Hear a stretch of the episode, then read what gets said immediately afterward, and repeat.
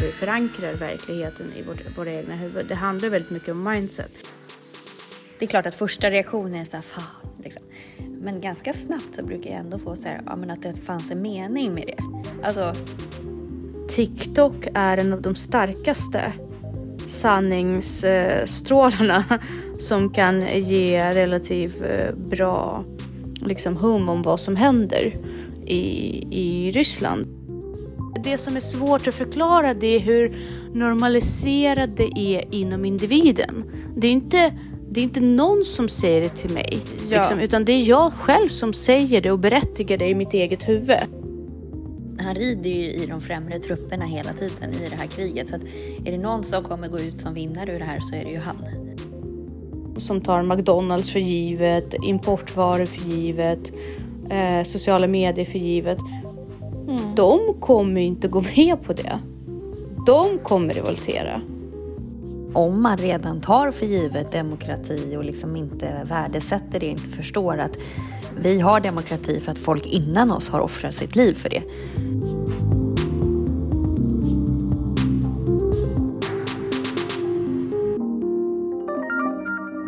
Hej Jessica!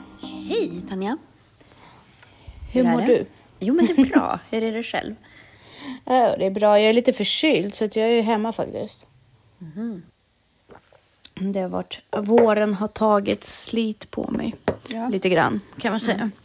Men det är som det är. Jag var på mellofinal med min dotter här om dagen. Mm. Så måste ha fått någon förkylning då. Ja, det är väl inte helt otroligt att... Ja. Nej, det var en jäkla tillställning då, det måste man säga. Det var väldigt stort. Jag är inte mellofan, det är jag inte. Men det var väldigt kul att se Elisabeth så engagerad. Ja. Det var verkligen, hon är jätteengagerad i Mello, så det var lite kul. ja. Fastän jag inte uppskattar att vara i utrymmen där det finns 26 000 människor. Nej. Det var väldigt kontrastigt efter landet liksom. Men, eh, men det, var, det var spännande event. Ja. Hur förhåller du dig till Mello? Oj, inte alls. Inte alls? Inga i din familj som är intresserade, Mello-intresserade? Nej, alltså mina barn har nog aldrig sett på Mello. Jaha. De har per definition aldrig varit intresserade. Nej. Alltså jag slutade ju skönt. vara intresserad av Mello på 80-talet. Typ. Alltså på 80-talet. Men du var det i ja, början? men på 80-talet var det ju en stor grej. Alltså det var en gång Mm. om året, det var en kväll. Jag slutade titta på det eller slutade vara intresserad när det blev så här finaler. Mm, när de gjorde flera Då grejer orkar man ju det. inte. Alltså en, Nej. en kväll, så här, två timmar kan man lägga på det. Mm. Då var det och sen var det ju också så här, alltså det var ju, det är det väl kanske lite nu också, men då var det ju ändå så här etablerade artister, några nya, det var ändå en viss kvalitet. Det var ett tag där Men nu är det ju verkligen inte etablerade. Nej, nej men de liksom, det är ändå kvalitet.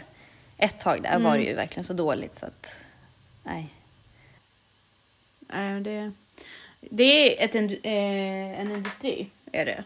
Så att eh, det är lite tråkigt eh, på det sättet. Men jag tycker det är kul när mitt barn är engagerat i något överhuvudtaget. Så då försöker man ju ställa upp och liksom Gud, ja. på något sätt finnas där. Mm. Så att, ska vi säga varmt och Välkomna välkomna till Ansvarspodden. Nu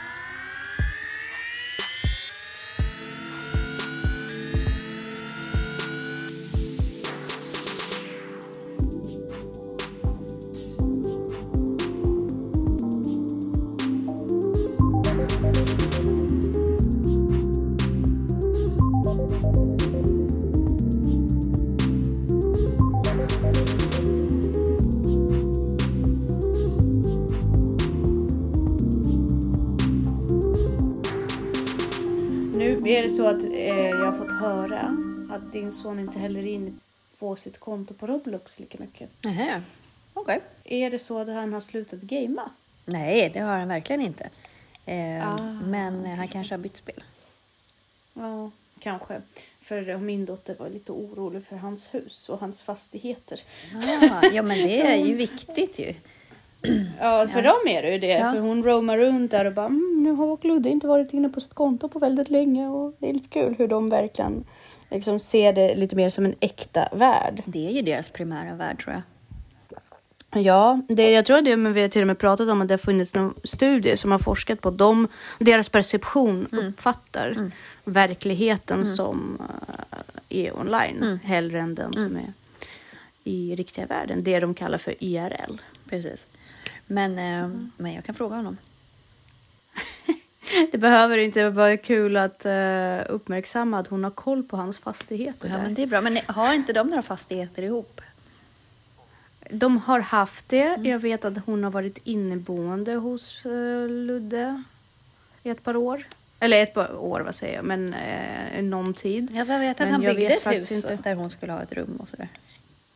Ja, men precis. De har ju varit väldigt sådär sammanflätade i den världen förut. Jag tror att de har gått vidare lite från varandra. Och så. Just i Roblox. Eh, men eh, du hade ett spännande ämne som du tänkte att vi skulle eh, tugga oss igenom idag. Ja, men det är väl egentligen bara en filosofisk tanke det här att, att i sin livsåskådning att man tänker på att beakta alternativet. Mm. Eh, Tänker du då, vad hade hänt om inte? Eller? nej, alltså det kan alltid vara värre. Ja, ah, du tänker så. Mm. Att liksom, ja men ta nu så här, oj oj oj vad bensinpriset är dyrt. Ja, så ser man då foto från en ukrainsk tågstation. Man bara, mm, det finns ganska många som bara hade önskat möjligheten att ens få kunna köpa lite bensin och ta en bil och åka iväg liksom. Som Mm, gärna precis, hade betalt tänka. 25 kronor litern för att få åka iväg. Ja, Jo, ja men så att man... men det här är... Nej, men jag tänker att, att jag tycker att för mig är det, hjälper det mig många gånger att, att beakta alternativet. Och i slutändan, eh, Nisse Simonsson har ju skrivit en fantastisk bok som heter att livet är inte så tokigt om man beaktar alternativet.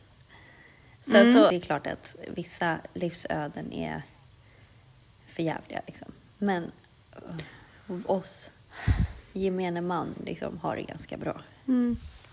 Och också Ja, att vi kan ju vara glada att vi är födda liksom i Sverige, att vi är födda nu. Bara för hundra år sedan hade det varit mycket tuffare. Alltså man är ju rätt privilegierad.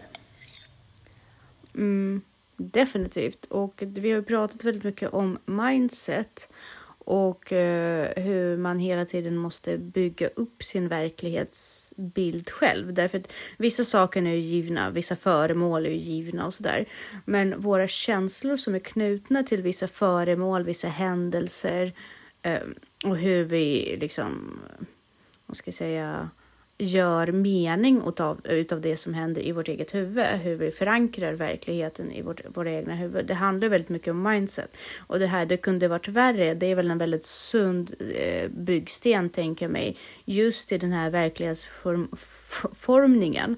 Eh, och faktiskt frågan om vilka grejer går att återfå och vilka resurser eh, skulle jag aldrig kunna få tillbaka om de försvann.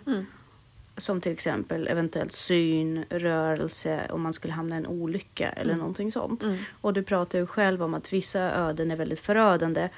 Jag tror att även de som hamnar där kanske kan utifrån situationen ändå se, men det kunde varit värre. Eh, sen så tror inte jag att det är så för alla, definitivt inte. Och vissa saker som har hänt är ju extremt brutala och bara vedervärdiga. Eh, men man kan alltid landa i den synen tror jag, att det kunde varit värre. Som det, den, den, det tankesättet tog mig verkligen igenom väldigt mycket nu med det som hände med mitt hus. Eh, och all fuskbygge som har skett där och allt som inte höll måttet. Och, och liksom. Men eh, jag landade väldigt mycket i det här. Jag, det kunde varit värre. Jag kunde ha, inte haft någonstans att bo. Mm. Liksom. Jag kunde ha behövt att pendla från Stockholm varje dag. Mm. Och det skulle förlängas med ytterligare två månader. Men, men man väljer ju sina, sina liksom eh, sina strider och Mm. därmed kunde det varit värre. Ja, fast vad är möjligheterna med där du är nu? Mm.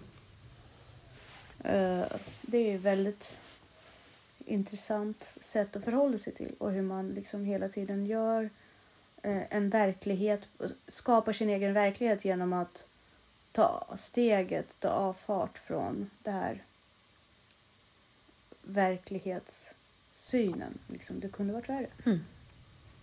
Ja, men verkligen. Men också det här med, med ödestro. Mm. Det är också väldigt lugnande i många gånger. Eller så. Men, men jag brukar tänka, alltså, om när det händer någonting så här negativt. Det är klart att första reaktionen är så här, fan. Liksom. Men ganska snabbt så brukar jag ändå få så här, ja, men att det fanns en mening med det. Alltså, Mm. vi säger så här, men jag inbrott i bilen. Liksom. Eh, Så bara fasen, liksom. blir av med dator och träningskläder och ja, allt möjligt.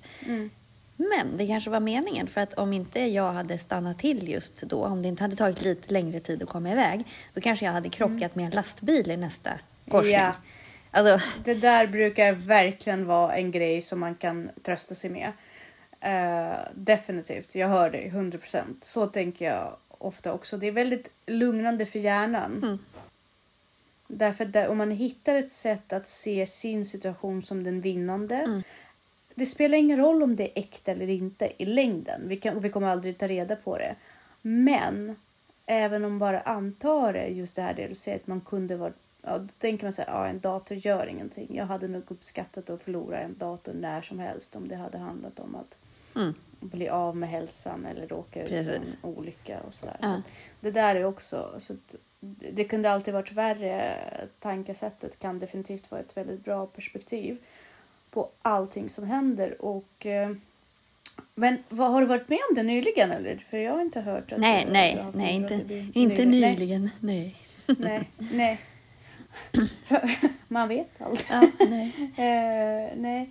Och jag tänker också, vi pratade ju en del med dig om eh, i helgen om, eller sms gjorde vi, du skickade en väldigt intressant podd om det som händer i Ukraina och Ryssland nu. Mm. Och för ett tag sedan så poddade vi ju angående det här, den här konflikten där jag försökte se en alternativ.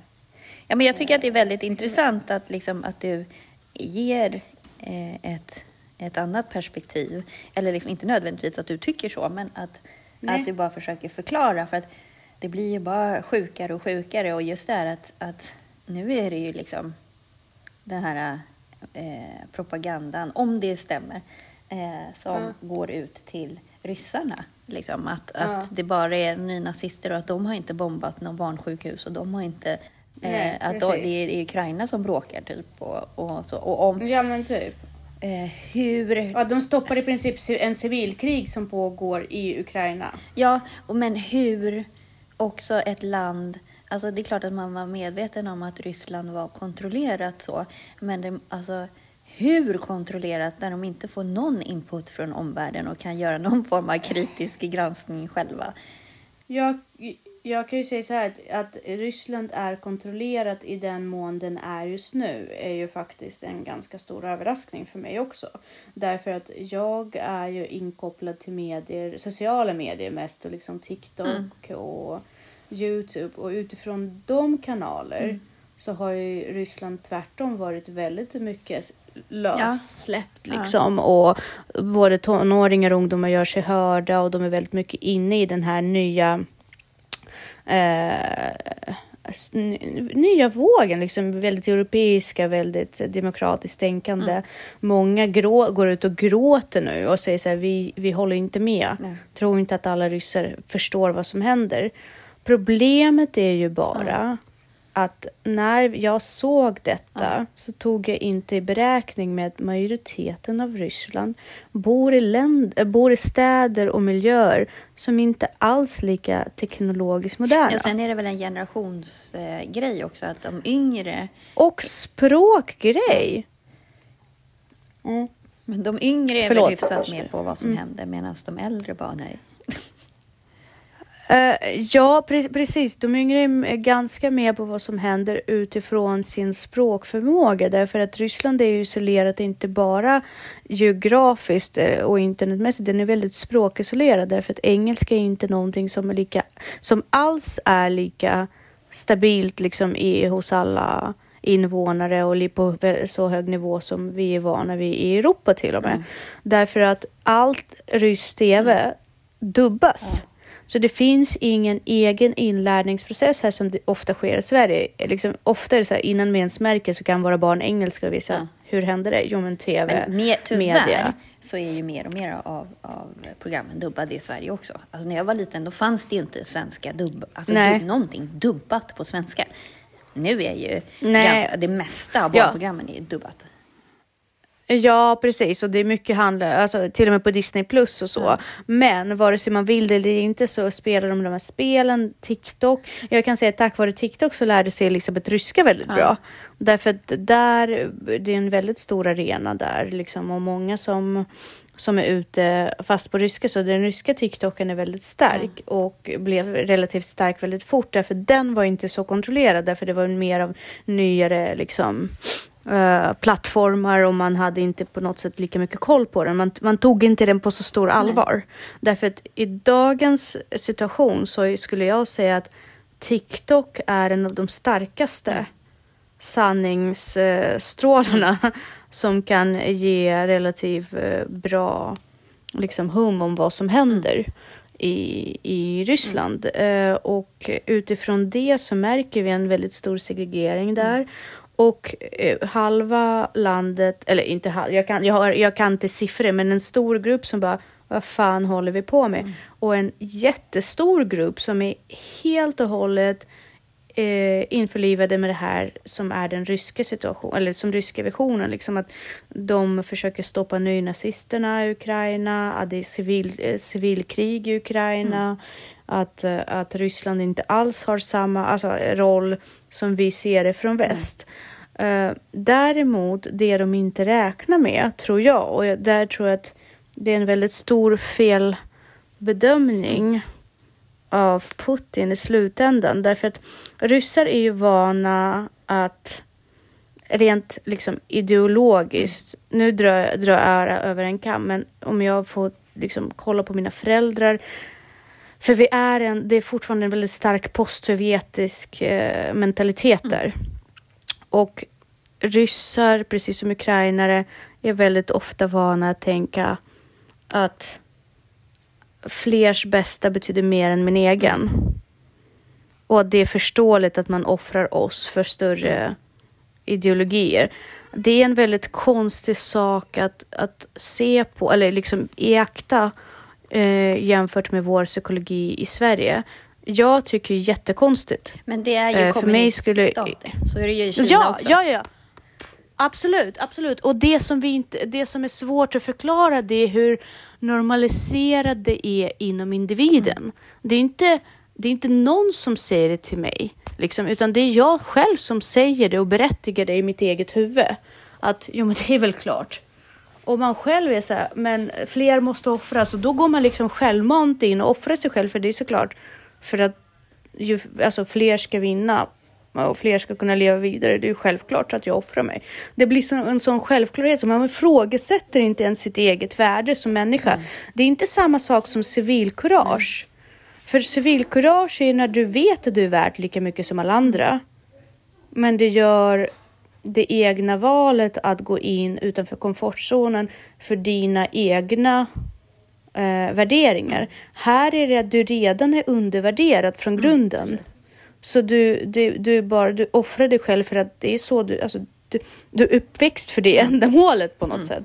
Så det är inte civilkurage, det är bara en nedvärdering och liksom från grunden att man inte odlar den integriteten hos människorna eller inte odlar det. Problem, det stora problemet är ju då nu att den nya generationen som faktiskt är uppväxt med mobilen i handen mm. och ser hur världen egentligen ser ut utanför ridån. Mm. Och nu säger jag ridån därför det är ju en, information, mm. en informativ ridå de kommer inte alls på samma sätt säga ifrån sig sitt liv Nej. och sin standard Nej. som det förväntades av den gamla generationen eller som man förutsätter den gamla generationen kommer. Mm. Så de, de kommer ju inom ganska kort tror jag om standarden på de här ungdomarna som är vana vid något helt annat och vi liksom, som tar McDonalds för givet, importvaror för givet, eh, sociala medier för givet. Mm de kommer inte gå med på det. De kommer revoltera. Och sen på vilket sätt de kommer göra det, det vet jag inte. Men det han inte räknar med, det tror jag, det är styrkan av de här som inte kommer tycka att det här är mm. okej okay, mm. utifrån sitt eget perspektiv. Mm. Inte utifrån att det är politiskt inkorrekt, eller, utan bara för att deras levnadsstandard mm. kommer försämras så mycket. Mm. Så de kommer bara säga hallå, nej, nej, nej, nej, var är wifi? Mm. Var är internet? Var är McDonalds? Alltså sådana saker snarare. Uh, därför att det finns inte i deras värld att, att, att en själv skulle vara mindre viktigare. Precis som det vi ser här i Sverige mm. egentligen hos den nyare generationen. Att, att deras bästa, in, att, att den allmänna bästa inte skulle vara samma sak som deras egna bästa. Mm. Uh, och det tror, den psykologiska faktorn tror inte jag att Putin och hans regering uh, eller de närmsta honom räknar med. Det är det ena som jag tror att han verkligen missbedömer han just nu. Han verkar missbedöma rätt mycket just nu. Ja, men det finns ju ändå, jag kan ändå se hans logik. Jag kan ändå se, jag kan ändå tro mig förstå hur han bygger upp sin liksom, föreställning och hur han bygger upp den verkligheten som han matar mm. på det ryska folket. Men jag tror att det här, alltså ungdomen är verkligen en missbedömning där. Och jag tror även att eh, det han missbedömer är ju också uh, Zelensky som en internationell aktör. Mm.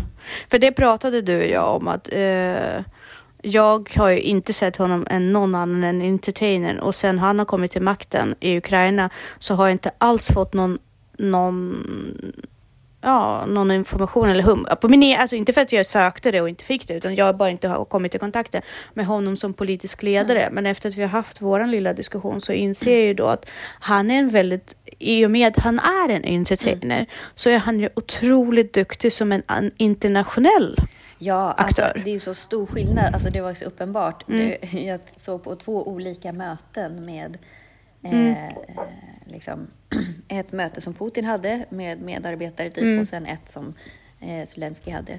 Och Putin sitter mm. liksom på andra sidan bordet jättelångt ifrån. Mm. Medan Zelensky tar en stol och bara flyttar närmre och så här, lutar sig fram mm. och bara, vad vill ni veta? Vad mm. vill, så här, hur, hur gör vi? Liksom. Hur ska vi lösa det? Ja, och, liksom, och just som han verkligen, han, han, han rider ju i de främre trupperna hela tiden i det här kriget. Så att är det någon som kommer ja. gå ut som vinnare ur det här så är det ju han. Absolut, och just, det, just hur han positionerar sig själv. Sen så får man inte glömma, han har ju varit en ståuppkomiker. Alltså det är den svåraste typen mm. av entertainment ja, ja. Tycker, tycker jag. Mm. Därför där är det hela tiden improvisation och känna av sin Verkligen. publik. Uh, så där är han ju otroligt skicklig. Mm. Han har alltid varit mm. det och han, deras shower som har filmats, mm. de har ju väldigt mycket att göra med det här att man fångar verkligen Eh, det, det, är väldigt mycket improvisation, det mm. är väldigt mycket live och det är väldigt mycket äkta känslor som även komikerna visar på scen för de skrattar mycket åt varandra mm. för det är så här uppträdande sketcher och sådär. Han vinner på det så himla mycket nu för att det, det är också ja. den bilden som han framstår ju som en extremt sympatisk person. Ja. Eh, sen ja. som du säger så här, är han kompetent att leda landet. Jag tror att just nu är det där exakt vad som behövs där. Eh, sen så verkar han ju vara, liksom ändå eh, vara duktig på, att, på strategi och så. Vilket jag tror att han kan ha, haft, ha nytta av, alltså, som, alltså att han har med sig från sina tidigare erfarenheter också. Men sen återigen, så här, titta på våra egna politiker, hur kompetenta är de? Ja, precis. Och där, där kan man ju också ja, precis, frågasätta vad behövs just nu. Och, och ibland tror jag att det hur behövs. kompetent var Hitler liksom? Nej, Nej men, men alltså för att, att... Ju, ju, mindre... Alltså jag tror att i, i politik nu för tiden mm. som skiljer sig mm. från kanske för 30 år sedan. Alltså nu är det först och främst hjärta och engagemang mm. som behövs. Och mm. people skills, liksom, att kunna ta ja, men, människor. Sen så kan man alltid ha folk runt omkring sig som är duktiga strateger. Eller så mm. Men de klavertramp som våra politiker gör, är ju liksom, det går ju inte, det är ju oåterkalleligt. Alltså det, de, det finns ju de som gör bort sig så mycket så att man skäms ju. Um. Ja, så om man pratar liksom, om man pratar liksom om vi försöker knyta ihop det och försöker dra tillbaka mm. det där, vad hade alternativet kunnat vara? Mm. Även så som kriget ser ut nu och det är fruktansvärt och väldigt mycket händer så tror jag att det bästa för Ukraina är ändå att de har en ledare mm. som, som är väldigt attraktiv att ha att göra med för internationella aktörer. Absolut. Uh, och andra ledare därför att han är verkligen utåtriktad. Han har ju börjat, alltså jag har hört honom försöka prata engelska i flera tal och så, så att han, han tar sig möjligheten och tar sig liksom det här. Jag förstår, jag mm. vill, jag liksom kämpar för att gemensam liksom, mm. fred och mm. så. Uh, så där tror jag att han kommer vinna mm. på det sättet och Ukraina kommer vinna på det för han lyfter deras ande. Verkligen. Eh, det som är problemet just nu i Ukraina, vad jag märker, det är ju fortfarande vi, vi hade en podd som förklarade det här ganska bra, men det som den podden inte tog i beräkning, varför jag tror att Ukraina fortfarande också har någon, en sva, enorm svaghet, mm. det var ju korruptionen. Mm.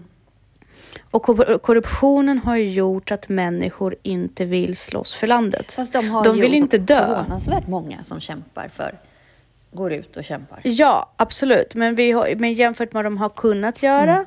så är det inte så. Uh, vi, de har ju, det, det är attraktivt att vara med i den ukrainska armén, särskilt nu, mm. nu därför att de får ju också väldigt mycket pengar. Ja. Alltså det, det pulsas in ja, så mycket pengar, för, så för många är det ekonomiskt val. Att, och sen så får ju männen inte åka i alla fall. Nej. Uh, de får inte lämna landet. Uh, och men, men det som händer, var första vad jag hörde från våra släktingar och hur deras söner reagerade och liksom hela den grejen var att alla var ju inställda på att fly. Mm. Eh, vilket var lite sorgligt att se. Är... Jag vill inte heller påstå att det står för alla. Nej. Men eh, i Ukraina, men vad jag fick höra, det, vi pratar om killar, eh, nej inte killar, men män. Jag är så van att prata om mig själv och mina jämnåriga som killar och tjejer. Men äh, män mm. äh, vill inte, även män som inte har familjer, de vill ju inte. De vill ju inte försöka stanna kvar, de försöker fly. Mm. Allihopa försöker fly. Och, och mentaliteten är att fly och få med sig så himla mycket av sina liksom, saker för att starta ett nytt liv någon annanstans. Mm. De som åker har jag förstått det som. Mm gör det som en, eh, liksom, en immigration mm. som de egentligen borde ha gjort för länge sedan. Mm. Så de, de flyr för att stanna någon annanstans. Mm. Och där tycker jag att det är synd att iaktta. Uh, ja, men... Jag tror inte att någon vill stanna i krigszon. Nej, nej men. men jag tror också att jag är ett friskt, vad friskt, inte korrumperat land ska jag säga, ett land som inte är lika förs försvagat av korruption som Ukraina är ju är, då hade inställningen till landet i kris varit annorlunda. Mm. Vilket jag tycker är synd. Alltså, det är inget jag dömer på något sätt, jag fattar.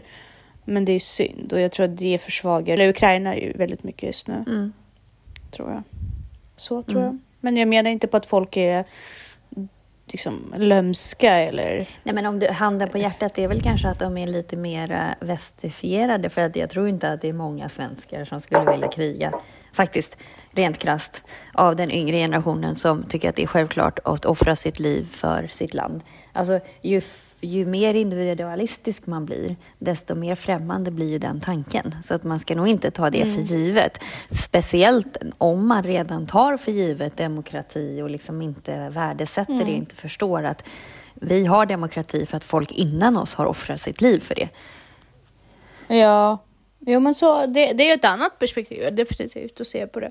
Men, uh, men det är ju en väldigt svår situation som uh, som Ukraina står för, definitivt. Och eh, jag trodde ju, precis som det sades i den här podden, som du kanske kan länka den, för jag bara referera till, som, till den, här, som den här podden, den här podden, mm. uh, att det sades att uh, när Joe Biden mm. uh, började larma om att Ryssland skulle gå ut i mm. krig, mm. jag trodde helhjärtat på att han skulle eh, idiotförklara honom i Putin alltså.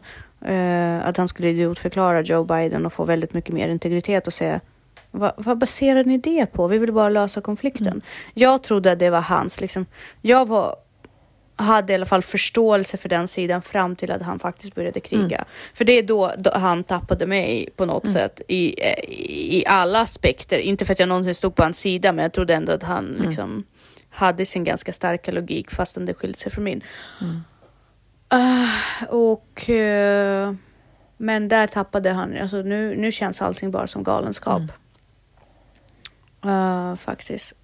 Och också samtidigt som världen är fortfarande så drabbad av den här pandemin. Eller fortfarande i efterskalv av Ja, pandemin. det var jätteroligt. Jag såg någon så här mimik och bara, alltså jag skulle verkligen behöva koppla av nu och liksom så här tänka på någonting annat. Så här, vad, finns det Mm. inga coronanyheter som vi kan läsa om? Eller hur? Ja men det, det är ju ungefär Ja, men så också, nu. det är också, där har du typ, där är ju beakta alternativet. Alltså i det här Ja, perspektivet så blir ju corona inte så farligt. Exakt, och särskilt nu när vi tydligen inte har så stora problem med det eftersom man har släppt på alla eh, restriktioner och allting sånt. Så, eh, ja, och det, det har du ju rätt i. Det är ju nästan en bra punkt för det här. Så nu, nu klagar vi inte så mycket över corona längre. Allt är relativt. Ja, jag hoppas bara att vi kan liksom på något sätt uppskatta nuet så vi slipper ta världen ytterligare ett steg framåt. För, att se, för att tycka det här läget var bra. Eller Ja, hur? verkligen. Ja, men, Men, ska eh, vi sätta punkt där? Det tycker jag. Tack för den här veckan. Tack och själv. vi hörs nästa gång. Ja, men det gör vi. Tack och hej. Tack och hej.